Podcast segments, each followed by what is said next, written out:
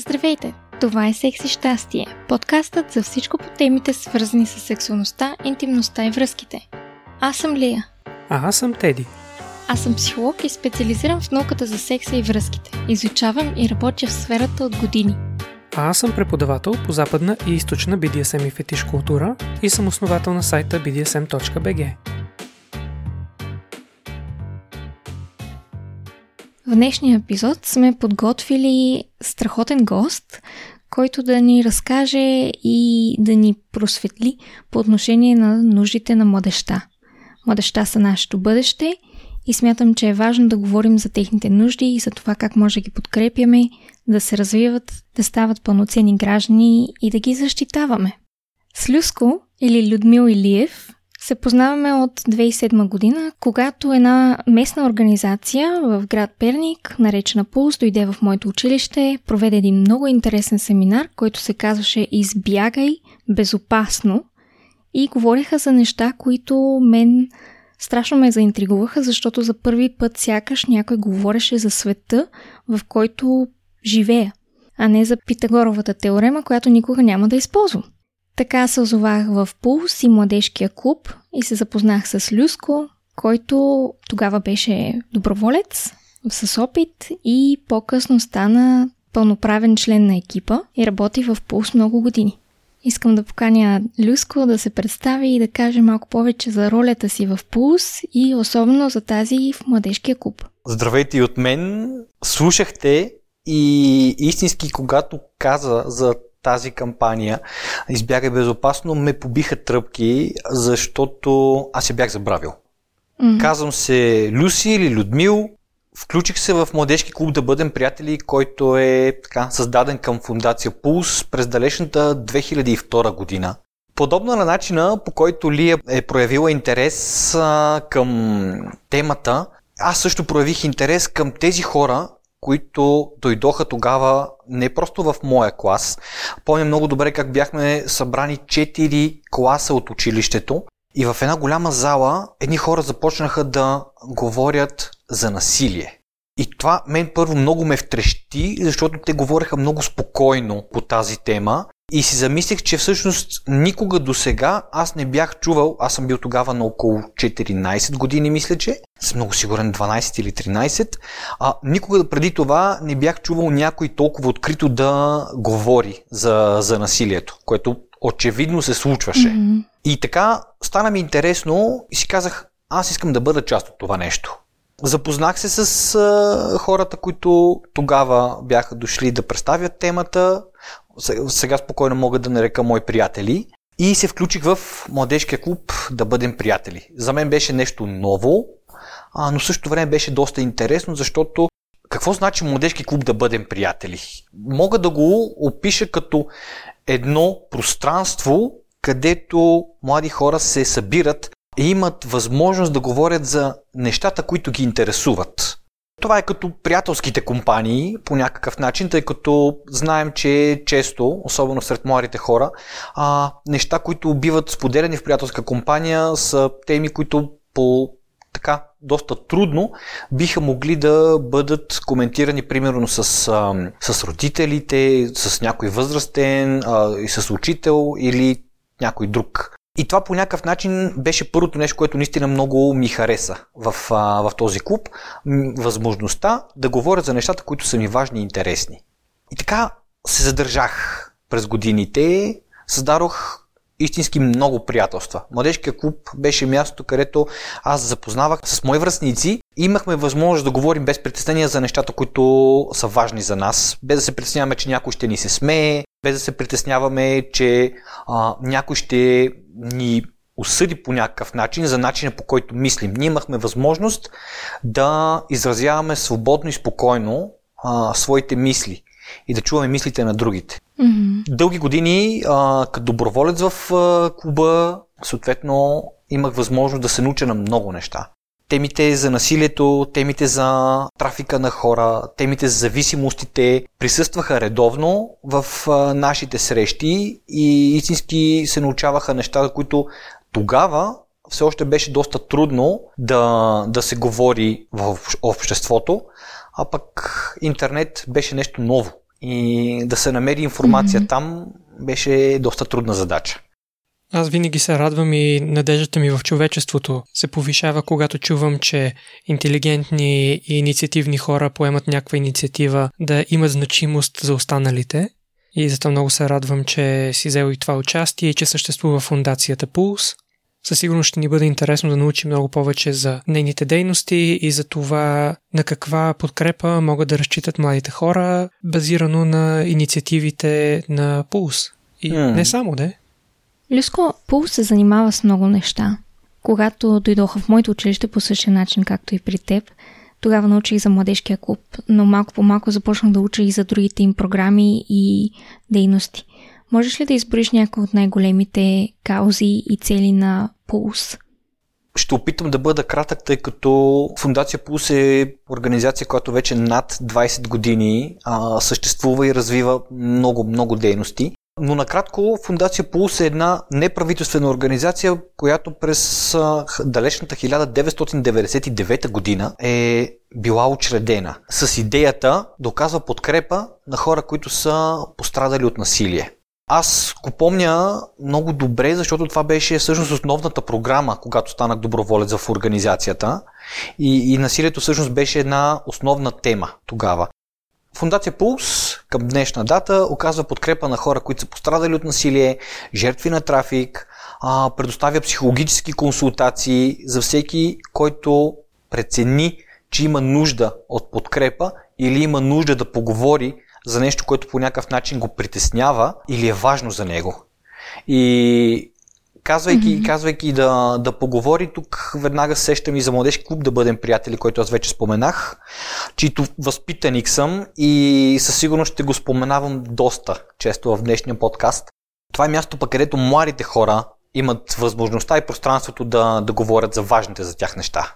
Mm-hmm. Аз прочетох в сайта на фундацията, който всъщност се пише pulsefoundation.org, като Pulse не е с Е, а просто P-U-L-S нали, на латиница, за улеснение на който ни слуша, че всъщност Фундацията предоставя и възможност за хора, които са жертва на насилие, да бъдат настанени за 3 или 6 месеца като форма на закрила, което аз намирам за изключително ценно. Едно от нещата, които и двамата с Люско изпитахме в Фундация Пулс и в Младежкия клуб е това, че научихме много неща за истинския живот. И за мен тази организация ми преобърна живота, защото на 14 години, когато се присъединих, когато научих за всичките неща, които правят, ми светнаха кружките, че искам да стана психолог. Малко хора знаят на 14 години какво искат да правят остатъка от живота си. И определено това е заслуга на Пулс и за това, че ми отвориха очите. Но освен това, ми отвориха очите за много други неща, които, така да се каже, може би нямаше да науча никога, освен ако не бях част от екипа на доброволците.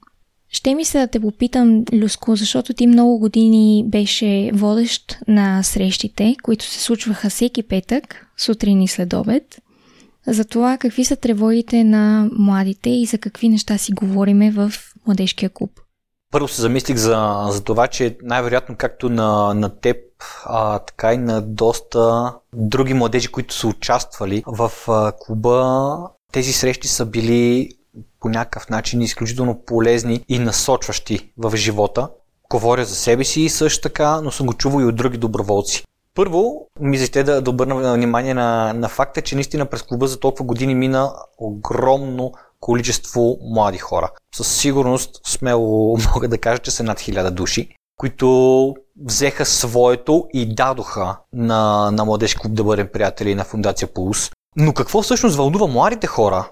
Истински смятам, че не е нещо, което да е свръхестествено, нещо за което трудно можем да, да се сетим. Моето наблюдение като доброволец в клуба, пък и след това дългогодишен водещ на младежкия клуб, е, че всъщност младите хора ги интересува това, което интересува всеки един човек по някакъв начин.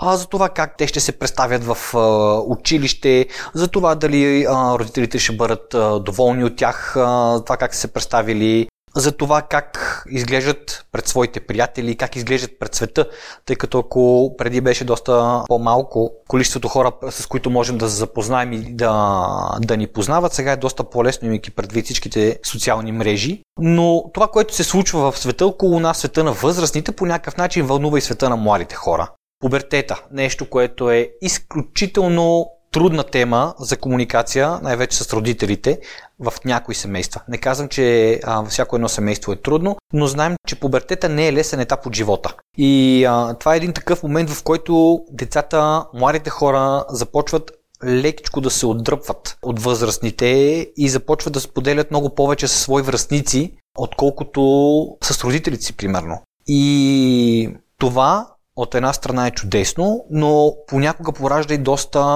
проблеми. Ще дам конкретен пример. През годините в Младежкия клуб една от дейностите, които беше изпълнявана много дълго време, беше програмата за превенция и контрол на хив и спин. И това беше времето, в което, освен че младежите имаха възможност да а, получат много, много знания и да зададат своите въпроси по темите като насилие, като трафик на хора, като зависимости, дойде един такъв момент, в който се заговори за секс. Секса, може би до днен днешен, по някакъв начин в една част от обществото или за една част от обществото е трудна тема и самата думичка секс е мръсна. Това носи много негативи в а, представите на някои хора. И всъщност стана ясно, че когато младите хора искат да разберат какво е това нещо секс, искат някой да им го обясни. Обикновено е един млад човек, едно дете, вече прастващо в юноша, а, в тинейджър, когато се чуди нещо, то е питал до този момент родителите си най-вече, хората към които има най- най-голямо доверие. Но някои родители, за съжаление, имат притеснение да говорят по тази тема и обикновено отговора, който младите хора са получавали е още си малък, ще говорим за това като пораснеш. Или не ти е дошло времето, или абе, кой те учи тебе на тия глупости? Я ми кажи. Това нали, не е нещо, което аз измислям, а е нещо, което много млади хора са споделяли по време на многобройните ни обучителни срещи. Тъй като ние като доброволци на клуба, освен че се срещахме всеки петък, имахме възможност да влизаме и в класове, в училище, където да говорим по, по вече споменатите теми с младежите. И правеше впечатление, че когато по някакъв начин говорим за теми, които са свързани с секса, дори не директно, една част от учениците изпитваха сериозни притеснения. Обикновено, когато тинейджерите в тази възраст, в която ние работехме с тях, това е между 12-15, понякога и 16-17 годишни тинейджери, когато се притесняват, те започват да се смеят. Това е много често срещана реакция. Той възрастните така. Mm. Да. Не знам, някъде в интернет бях попаднала на едно предизвикателство за възрастни, в което бяха просто изредени думи като пенис, вагина, гърди, анус и така нататък. И пишеше предизвикателство. Прочетете всички тези думи без да се смеете. Аз ги прочетох, не се засмях. Дадох го това на няколко други човека около мене и те се смееха. И аз викам, окей, какво е толкова смешно? И като се замислих, осъзнах, че не са смешни думите, те просто се притесняват и това е начин да се защитат в една такава ситуация. Чрез хумор. Да, ами както в а, психологията се, се нарича, това си е защитен механизъм, имайки mm-hmm. предвид, че нещо по някакъв начин неприятно за индивида се случва, механизма започва да, да работи. И това е един от а, механизмите. Смеха. Също като теб ги питах а, учениците, казвам, окей, кое е смешното? Думичката секс ли е смешна? За какво става дума? И отговорите бяха различни, но така, мисъл, различни а, по звучение, но в общи линии а, говореха за едно и също. А, учениците казваха, а, господине, вие знаете, е, срам ме е да кажа, ами не ми е удобно и така нататък. И, и си мислех всъщност откъде се появява това неудобство в а, вече подрастващите, израстващите деца. И, мислех си за това как всъщност, а, когато ние сме били деца а, и всяко едно дете, то задава безброй въпроси въпроси, които истински го вълнуват и той иска да научи техните отговори. Нали, много пъти а, съм го чувал като, и, и като а, цитат, и като коментар, че всъщност нали, децата те нямат цетка на, на езика си и, и питат абсолютно всичко и казват абсолютно всичко, което им е по някакъв начин а, в ума. И в един момент те стигат до една такава възраст, в която тази цетка се появява и това е окей okay от една страна, но пък откъде идва и това притеснение? Тази цетка идва от родителите. От това, че ако си да речем едно 6 годишно дете и питаш майка си баща си откъде идват бебетата, ти си много интуитивен като малък. И виждаш, че те може би се чувстват неудобно. Може би се притесняват, може би те гледат странно. Това го усещаш. И така се научаваш да не задаваш тези въпроси и че това са неудобни теми и че не е окей да питаш и че и ти следователно трябва да изпитваш срам и да имаш, така да се каже, цетка или филтър на това какво питаш, кой, кога и дали е уместно. И заради това повечето млади хора не се дописват до родителите си. А също така се и чувстват съдени и усещат, че карат другите да се чувстват неудобно mm-hmm. и съответно усещат и чувството за вина, че създават неудобство от другите.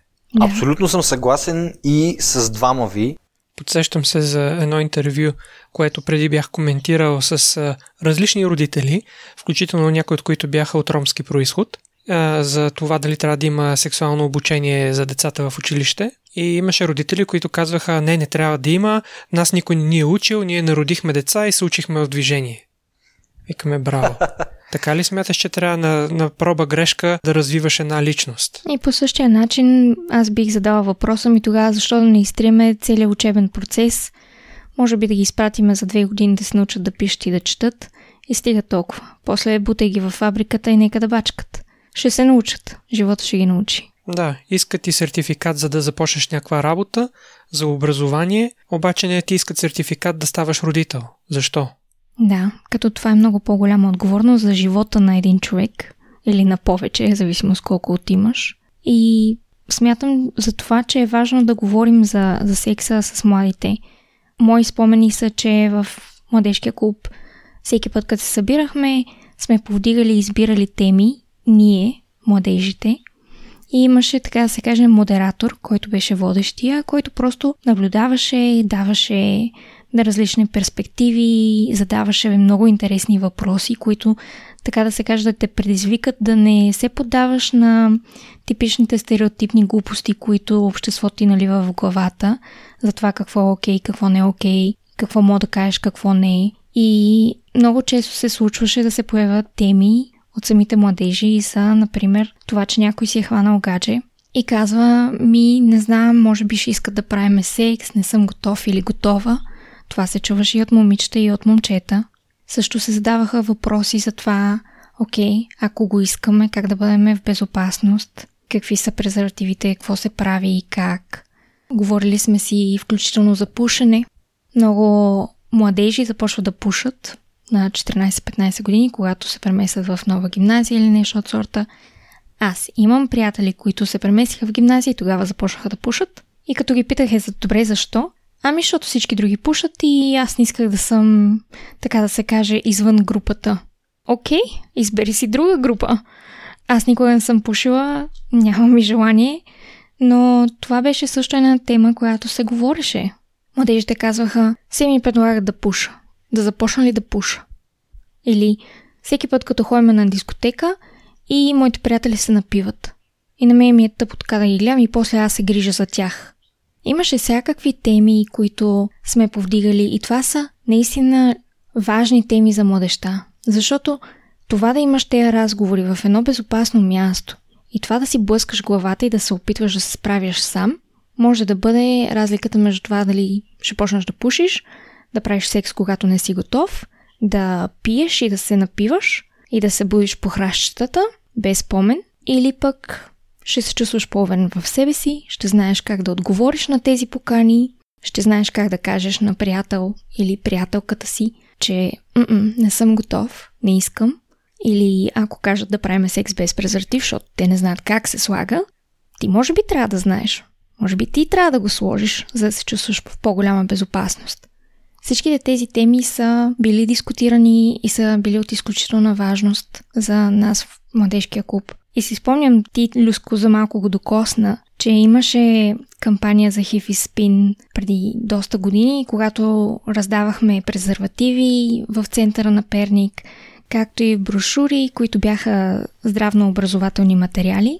И имаше много интересни реакции тогава, ако можеш да споделиш твои спомени.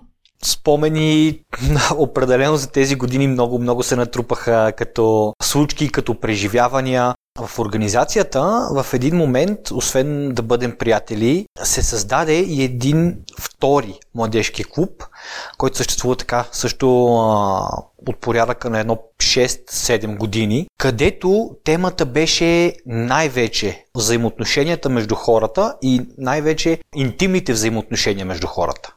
Това беше а, пространство, където младежите имаха за задача да се обучават за това как да говорят по темите за, за секс, без да се притесняват със своите връзници, как да представят една такава тема на някой, който би искал да научи малко повече. И всъщност, моята роля тогава беше като координатор на, на тази програма, на този клуб, Пумас, всяка седмица да имаме срещи с а, доброволците и да говорим за това, което на тях им е направило впечатление.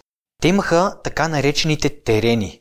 Имаха възможност всяка седмица в рамките на един час или два часа на място, за което се знае, че има така по-висока концентрация на тинейджери, те да отидат с едни такива ранички на гърба и да предложат на своите връзници презервативи или брошури. Както добре знаем, темата за, за секс и въобще доста други теми са трудни да бъдат коментирани с възрастните, но пък с връзниците е някакси доста по-лесно. И точно а, ние се възползвахме от вече създадения подход връзници обучават връзници, за да достигнем до младите хора и да чуем какво те знаят за, за секса, как го разбират и в много от нещата, които каза, се сетих за различни примери, в които е имало случаи, в които двойка момиче-момче, в повечето случаи момчето все пак нали, по-голямо, се е предполагало, че има повече опит в сексуално отношение mm-hmm. и това пък съответно предполагало, че момичето трябва трябва да се довери на момчето за това, че а, те могат да правят секс без това да носи какъвто и да било риск нито за него, нито за нея. И се оказа, че има много битуващи така наречени митове сред младите хора. И говоряки сега за тях, те могат да прозвучат на някои от слушателите абсурдно, но имаше вярвания, това го казвам съвсем сериозно, имаше вярвания в една част от младите хора, че примерно, докато не навършиш 18 годишна възраст, момичето не може да забременее. Или имаше безумни такива контрацептивни методи, които втрещяваха и мен и колегата ми Мирослав, с когото заедно говорехме този клуб. Ние смятахме, че сме добре обучени, минали сме безброй обучения на национално ниво от наистина много добри специалисти и мислехме, че знаем всичко. И в момента, в който доброволците споделяха с нас тези истории, които с техни връзници са им споделили, и оставах не малко, а много изненадани от това а, какво е нивото истински на една част от младите хора по отношение на знанията им за секса. За пример се сещам веднага по време на една кампания отново в, а, в град Перник. Това, което се случи е, че докато доброволците раздаваха а, здравнообразователни материали и брошури на млади хора и въобще имаха за цел да информират обществото за рисковете, които необезопасения секс крие. Към мен се приближи една дама с 4-5 деца, които бяха около нея, може би беше преподавател, така и не разбрах която с доста рязък тон ми обясни, че всъщност това, което правим ние е много лошо, че ние, раздавайки тези презервативи, тези здравнообразователни материали, които темата разбира се е пубертет, безопасен секс, хив спин, ние всъщност потикваме младите хора да правят секс. Беше много интересно да, да се наблюдава тази ситуация, тъй като докато тя споделяше своята гледна точка, децата, които бяха с, с нея, се подсмиваха тихичко на, на нейните коментари, но, но тя беше много, много увлечена в това да чете морал, че всъщност така не трябва да се прави. Имаше mm-hmm. един друг случай, в който едно дете беше дошло при мен, момче на примерно 10 години, да речем, което беше дошло при мен и искаше ми стотинки. Това не е нещо, което е нетипично и не сме виждали, не сме чували да, да се случва.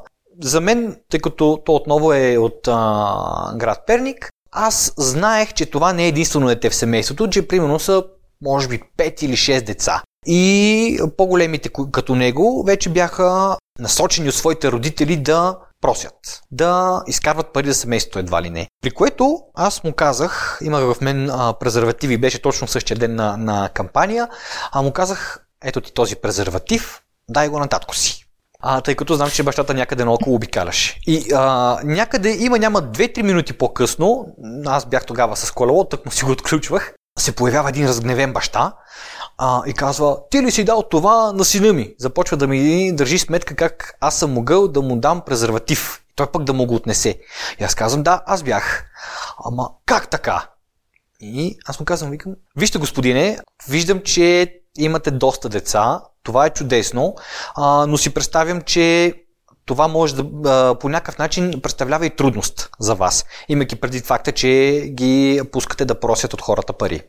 Задръжте презерватива, сигурен съм, че може да ви бъде полезен и да свърши работа. При което този човек, като видя, че аз не съм някакъв перверзник, защото някакво такова преживяване имах, мисли, че съм някакъв чичко, който раздава или батко, който раздава презервативи на децата, каза, а, да, да, благодаря ви.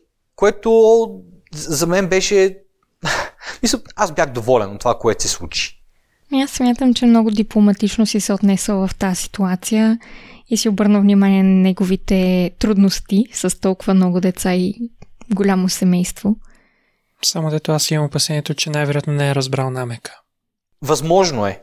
Подобни, между другото, притеснения, че посланията не биват разбирани, имаха и доброволците и те казаха, ние им ги дадохме тия здравнообразователни материали, тези брошури, ама те дали ще ги използват? И понякога се чувстваха доста демотивирани в това, което правеха, тъй като срещаха и доста откази. Както си казахме малко по-рано, тинейджерите се притесняват. И някой, макар и техен връстник, понякога да им даде презерватив или брошура, която е на, на тема, която ги притеснява, може да ги накара да откажат.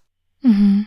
Аз се замислям това, че родителите на различните деца имат различна култура. Много от тези родители смятам, че нямат културата как да ограмотят своите деца по отношение на тяхната сексуалност. А доколкото съм наясно, някои деца я откриват, може би, на 6-7 годишна възраст. Сблъскват се за първи път със своя интерес към своя пол, своята полова привлеченост, идентичност и така нататък. Не можем да разчитаме на произволни родители с произволна култура да ограмотят по един обществено приемлив стандарт за разбиране на тази сложна и важна тема. И затова смятам, че е изключително важно да има хора, които са образовани, дори сертифицирани, одобрени, които да изграждат тази култура по един сходен стандарт в а, различните части на България. Mm-hmm. Дори и децата да получават някъде образование, много често има толкова много стереотипи и стигма и заклемяване на сексуалността, че може да ги е срам да си купят презервативи. Затова смятам, че раздаването на презервативи е уникална и превъзходна даже кампания. В Англия, например, презервативите са едно от най-крадените неща от магазините. Затова в магазините се продават презервативи, да, но те често в някои магазини са зад штандовете, наред с цигарите, или са в пластмасови прозрачни кутии, които имат так и не можеш да ги изнесеш без да активираш Аларма. алармите, нито пък можеш да ги отвориш, освен ако не ги насилиш, не ги щупиш. Но разбира се, имайки предвид, че хората се срамуват и продължават да не използват презервативи, Оттам идва и проблема с това, че Англия има страшно висока статистика за хората, които имат, например, хламидия. Затова аз бих казала, че е важно да раздаваме презервативи, най-малкото защото хората ги е срам, още повече защото презервативите също са скъпи. В Англия има клиники по сексуално здраве, където имаш възможността да отидеш, да ти се направят всички тестове напълно безплатно. Освен това, до 26 годишна възраст могат да ти дадат карта за безплатни презервативи, като включително ти дават, ако си кажеш, и презервативи, които не са на латексова основа, ако имаш примерно непоносимост или алергия към латекс. Отделно от това, всички други видове контрацепция също са безплатни. Дали искате да си сложите спирала, дали да сте на инжекции, на лепенки, диафрагма, всичко е безплатно. И според мен това е изключително важно да го има, за да сме сексуално здрави и да нямаме деца и болести, които са нежелани. Като стана въпрос за срама у младите хора и зрелите също, и причините да отказват да приемат презервативи, аз се замислям това, че не искат да се разбере, че те имат интерес към секса, че мислят за секс и това е нещо, което е, може да е част от живота им и затова не искат техните приятели наоколо да осъзнаят, че това е мисъл в главата им. И затова гледат да се дистанцират, а не, не искам. Все едно, за мен е, секса не е актуална тема. И се замислим, че един нормален подход е да се изгради разбиране в тях. Виж, всички се интересуваме от секс. Още от много малки. Затова няма смисъл да се притесняваш от това, поинтересувай се, ограмоти се, защото ще имаш нужда от това. Аз виждам и друга причина, поради която младите хора може да са отхвърляли презервативите и материалите. Една от които е страх от това, че родителите ще ги намерят и ще стане мазало в къщи. Аз лично никога не съм имала проблем с това, с баща ми, аз израснах с него. Така да се каже, моето семейство беше уникално в това, че когато станах на 10 на 11 години, майка ми ми връчи настолна книга за жената, а пък баща ми беше окей да отговаря на въпроси, каквито съм имала. И това, че е отговарял без срам и без, така да се каже, някаква задръжка или тон на това не ти е нужно, ми създаде възможността да израсна като един пълноценно сексуален човек, който не се срамува от това, който намира сексуалността за нещо абсолютно необходимо и част от него но знам, че това не е опита на много други хора и ако се намери презерватив в къщи, като знаеме много майки роват през нещата на децата си, това също може да е проблем и причина. Аз сега се сещам за а, две истории. Както казах, истории са се натрупали много. Две истории. Едната беше отново по време на кампания в град, който е близо до Перник, съответно доста по-малък. Ние сме с доброволците, раздаваме здравно-образователните материали, раздаваме презервативите и виждам аз една млада жена с а, детето си и още няколко деца и жени около нея. И те с интересни гледаха, тъй като ние бяхме разпознаваеми с якитата, с раниците. Виждаш се, че, че не сме оттам. При което аз а, отидох при нея и, и дарох една брошура и един презерватив. Нали? Те така си вървяха заедно в комплект. И детето й, което беше един судур на около 4 или 5 години, примерно, не помня вече, много стана любопитен какво съм дал на майка му. Обърна се към майка си и попита, мамо, какво ти даде той? Жената се стъписа. Тя буквално безпомощно ме погледна и не, не каза нищо. Това за мен по някакъв начин беше знак, че тя не знае какво да му каже. При което аз поех инициативата и, и му казах на малкия Содур, че всъщност това, което съм дал на мама, е нещо, което може да я пази от една много опасна болест. А пък в а, брошурката пише важни неща, които също са много полезни. Mm-hmm. Това обяснение беше абсолютно достатъчно на малкия и той беше доволен от това, което получи като информация. Да. Без да навлизам в подробности как се поставя, за какво се използва и така нататък. Просто знаеше, че това е нещо важно и мама е в безопасност.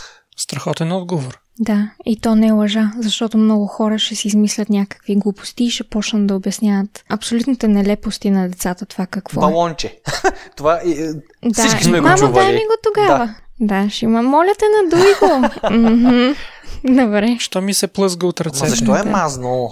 Другия пример, за който се сещам много бързичко, е пример, в, в който една девойка беше споделила, не помня дали в клуба или на, на доброволец от клуба, че някой от родителите й е ровил в чантата и е открил презервативи. И това е било голям шок за, за родителя. И ние това си говорихме с колегите из доброволците. Вместо нали, този човек като родител, който се грижи за здравето на, на своето дете, да е спокоен, че дъщеря му има презерватив в чантата си, той го е взел и е нахокал. И това всъщност по някакъв начин също е един от поводите младите хора да имат трудности да говорят по темата, тъй като отново посланието е, че това е нещо лошо, което не трябва да се случва и че те ще бъдат просветлени от своите родители, но когато пораснат. Като станат на 35 и вече имат три деца ли?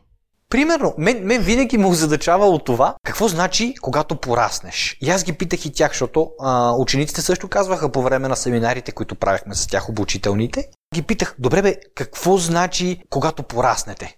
И те, ми не знам. Точно това беше отговора. Не знам. Тъй като нали, mm-hmm. родителя Хем казва, когато пораснеш, но той не ти дава ясна дефиниция какво значи да си пораснал. И в момента в който порасва, както ти казваш, на, на 30 няколко години с три деца, те отдавна вече са се ограмотили, защото живеем в а, технологична ера и още на 5-6 годишна възраст спокойно може да отвориш сайт, социална мрежа, YouTube, никакъв проблем. Да напишеш секс и ще излязат безброй резултати.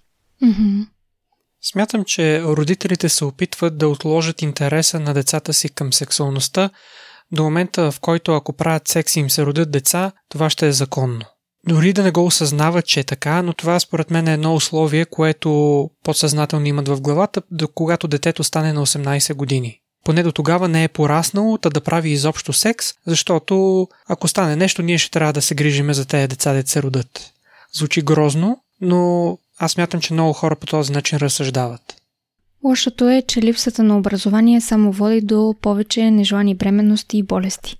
Има много интересни и стабилни статистики от Нидерландия, която е страната с най-доброто сексуално образование за младежите, които сочат, че откакто имат сексуално образование в училище, като часове, нежеланите бременности сред тинейджерите са намалели изключително много, а пък възрастта, на която младежите започват да бъдат по-активни, се е увеличила. Демек, почват по-късно и когато започнат са в по-голяма безопасност и няма нежелани деца.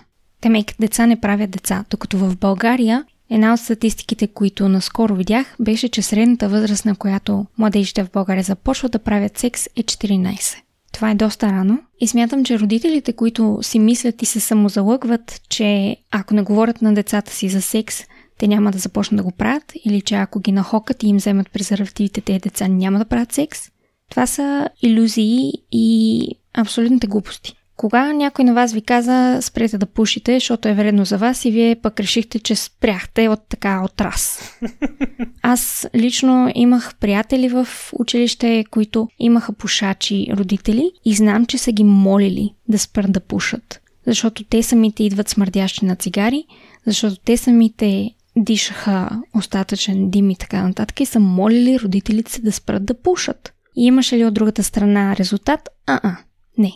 Така че смятам, че не е редно родителите да се самозалъгват, че просто защото казват нещо, то тинейджерите ще козируват и ще слушкат. Аз смятам, че една голяма част от родителите са в ситуация на, ако ми извините, че го казвам, интелектуална безпомощност по отношение на това как да образоват децата си mm-hmm. за тяхното здраве и сексуалност, защото когато те родители са били деца, не е имало кой да ги научи и са ги оставили безпомощни още от тогава. Родители, не оставайте децата си да бъдат безпомощни и да пораснат в невежи и емоционално незрели и неосведомени родители. Аз ми се ще много да обърнем внимание и на, понеже заговорихме за, за родителите доста сериозно и за тяхната роля въобще, много ми се ще да подчертая за, за слушателите. Ние поне аз със сигурност не казвам, че родителите са злото в цялото това нещо, което се случва по отношение на сексуалното здравно образование на, на децата в днешно време, на подрастващите. Представям си, че за родителите също е било много трудно да израснат още повече в годините, в които не са имали дори откъде да получат информация, що е то секс и а, са разчитали на нещо, което от някъде са чули или на собствения си опит, било то и не кой знае колко успешен. И в този смисъл е много важно, според мен, за един родител, точно както децата нямат притеснения, по същия начин един родител, ако има чуденки как да обясни на детето си какво е секса или да говори въобще за, за темата пубертет. Хайде да не е секс, да е пубертет. Ако един родител не знае как да говори с детето си за пубертета, да е спокоен и без да се притеснява да се обърне за подкрепа. Било то към специалист, в днешно време има огромно количество организации, които съвсем спокойно предлагат такива консултации, да дори има и здравнообразователни материали. Родители, не се притеснявайте да питате и да, да четете. Представям си, че е много срамно а, един човек на 25 или 30 години да не може да обясни на, на детето си какво е пубертета и какво се случва с а, тялото му, но моля ви, опитайте. Да, да го обясните. Нямайте притеснения за това, защото ако не го направите вие, детето ще го разбере по друг начин. Ще отвори интернет, ще пита приятелите си. Преди години имаше един сайт, който се каже Team Problem, мисля, че беше, който беше изключително популярен. И всъщност тази популярност се дължеше на факта, че там има много млади хора, които споделят опит. И ако аз съм един, е, едно дете, което вече прераства в тинейджър и започвам да се чудя, бе, какво става с мен, хората около мен започват да говорят, че са правили секс, нали, дали е вярно, дали не е. Аз сега, ако не съм правил секс, сигурно съм някакъв задръстен. Обаче аз не искам да съм задръстен. Както казахте и вие, започват да пушат заради компанията. Кой би искал да е единак? Има и такива, но е важно да получат информацията по някакъв начин, така че ако не го направят родителите, децата ще го направят сами. Сами ще се информират. Mm-hmm. Люси, ние много си говориме за това как родителите да се справят с въпросите и нуждите на младежите, но едно от нещата, които се появява и в мои дискусии преди е за това, че според мен трябва да има образование, сексуално образование пък и не само, а за това какво са здравословните връзки, какво е насилие, как да го разпознаем, къде да търсим помощ и така нататък в училище. Защото много добре знаем, че не всеки е отгледан от родителите си. Някои младежи са отглеждани от баби и дядовци, някои са сираци, някои може да са причи, чулеля и така нататък, поради каквито ще да обстоятелства. Има и сираци. Има деца в сиропиталища. Тях кой да ги учи?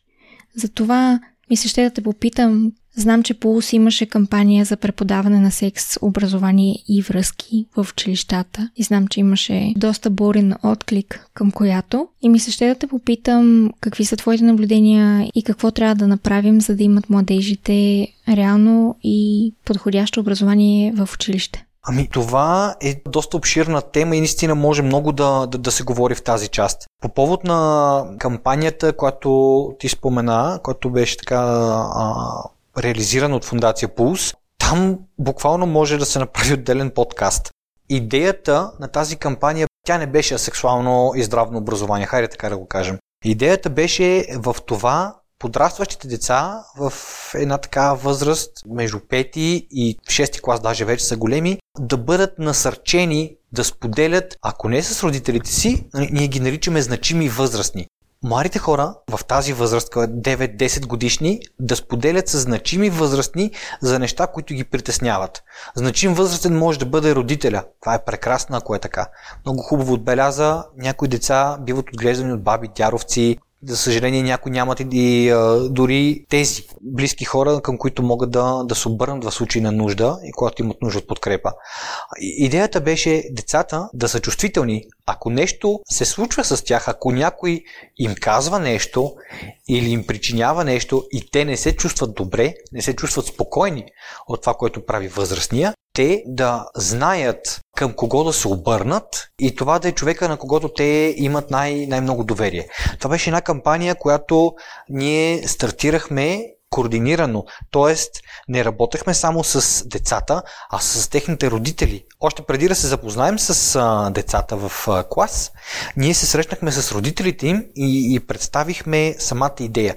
Всеки един от родителите можеше да каже да, аз искам моето дете да участва или не, не желая моето дете да участва. И много се радвам, че, че повдигна тази тема, тъй като това стана, знаем в а, нашите ширини географски, всяко чудо е за 3 дни, но това стана доста широко дискутирана тема в а, социалните мрежи, въобще в медиите. И много приятно изненадано станах от факта, че горе-долу мненията бяха 50 на 50. Първо, нашата инициатива беше представена като идея да развръщаваме децата, но много родители успяха да чуят идеята на този проект и застанаха за, за това, че всъщност в училище има нужда децата им да бъдат обучавани по темата сексуално и здравно образование. Дори, дори това да е нещо, което ние по никакъв начин не сме имали като идея. Минаме на първо място това, което ми минава през главата е какво прави едно дете, ако не знае да се обърне към някой значим възрастен за него, ако, да речем, неговият баща, майка, брат, сестра, семейството му, баба, дядо, чичо, няма значение, го насилва сексуално. Какво прави тогава това дете, ако не знае и е изгубил доверие към кого да се обърнете. Затова смятам, че такива инициативи и програми са изключително важни.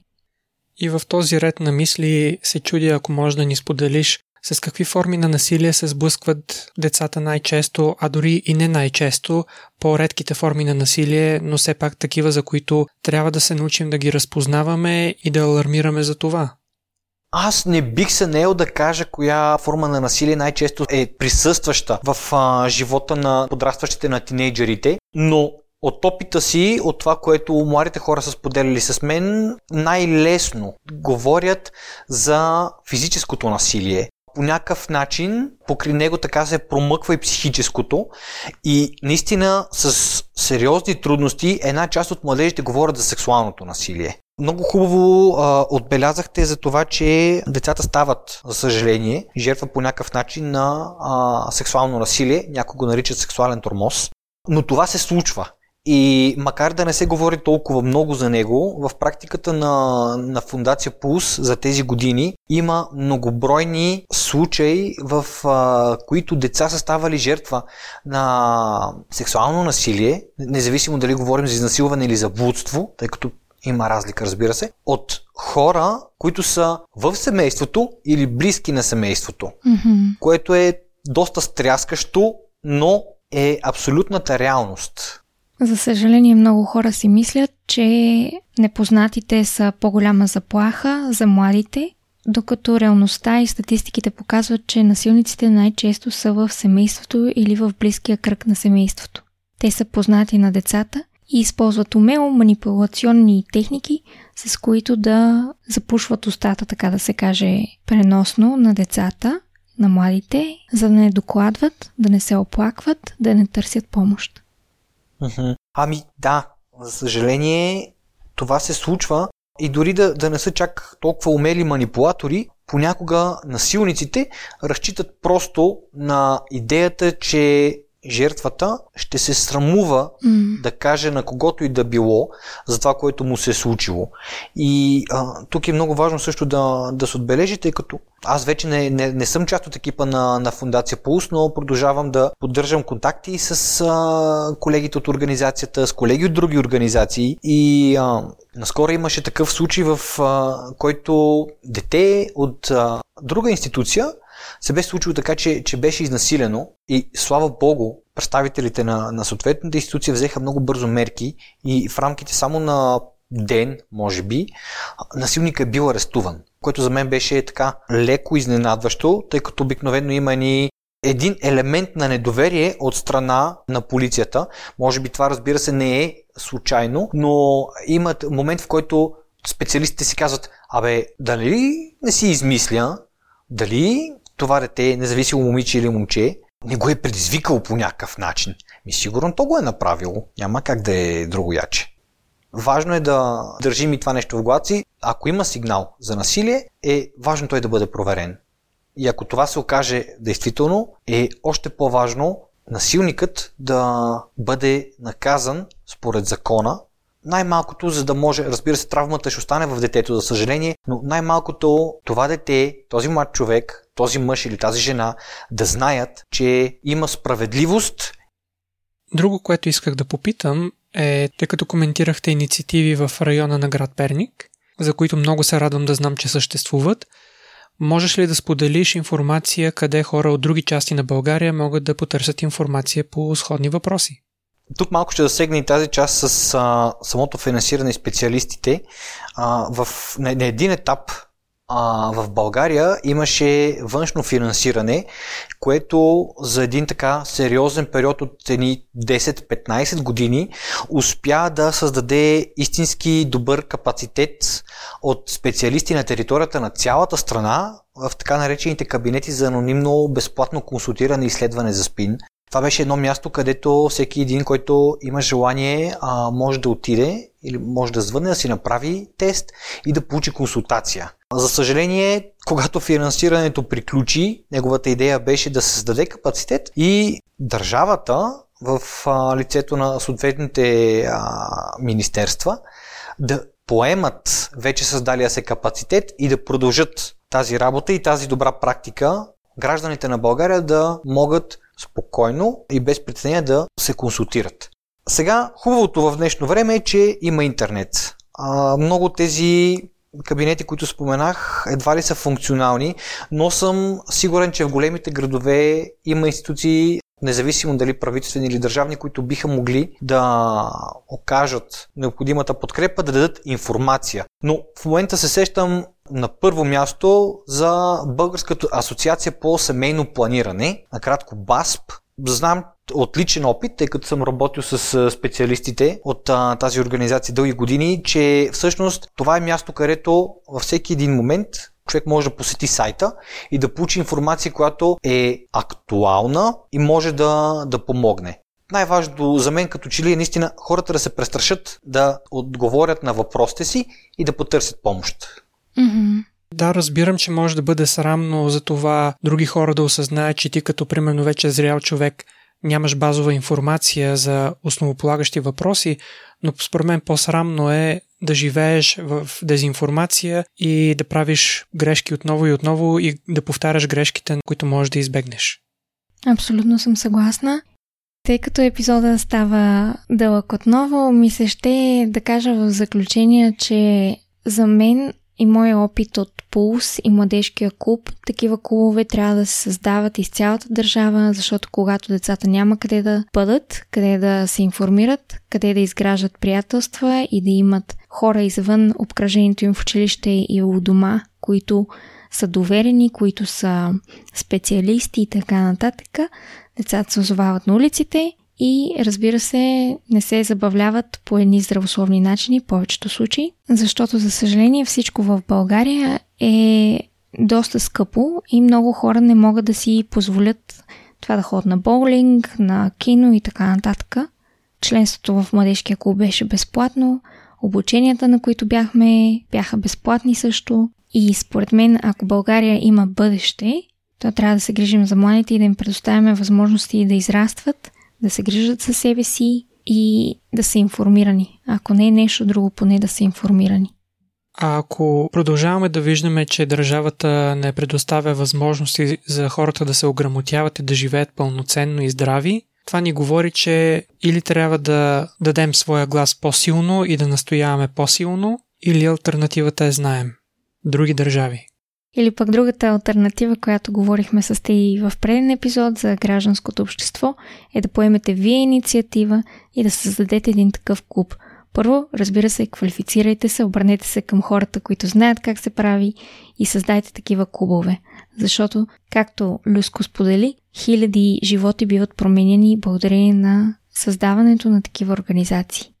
Аз съм сигурен, че колегите от Фундация Пулс и в момента колегите, които водят Младеж клуб да бъдем приятели, които са едни страхотни специалисти, смело го заявявам, са винаги на разположение да откликнат, когато има заявка към тях, независимо дали е за това да разкажат за това как да бъдем приятели работи или как Фундация Пулс помага на хората.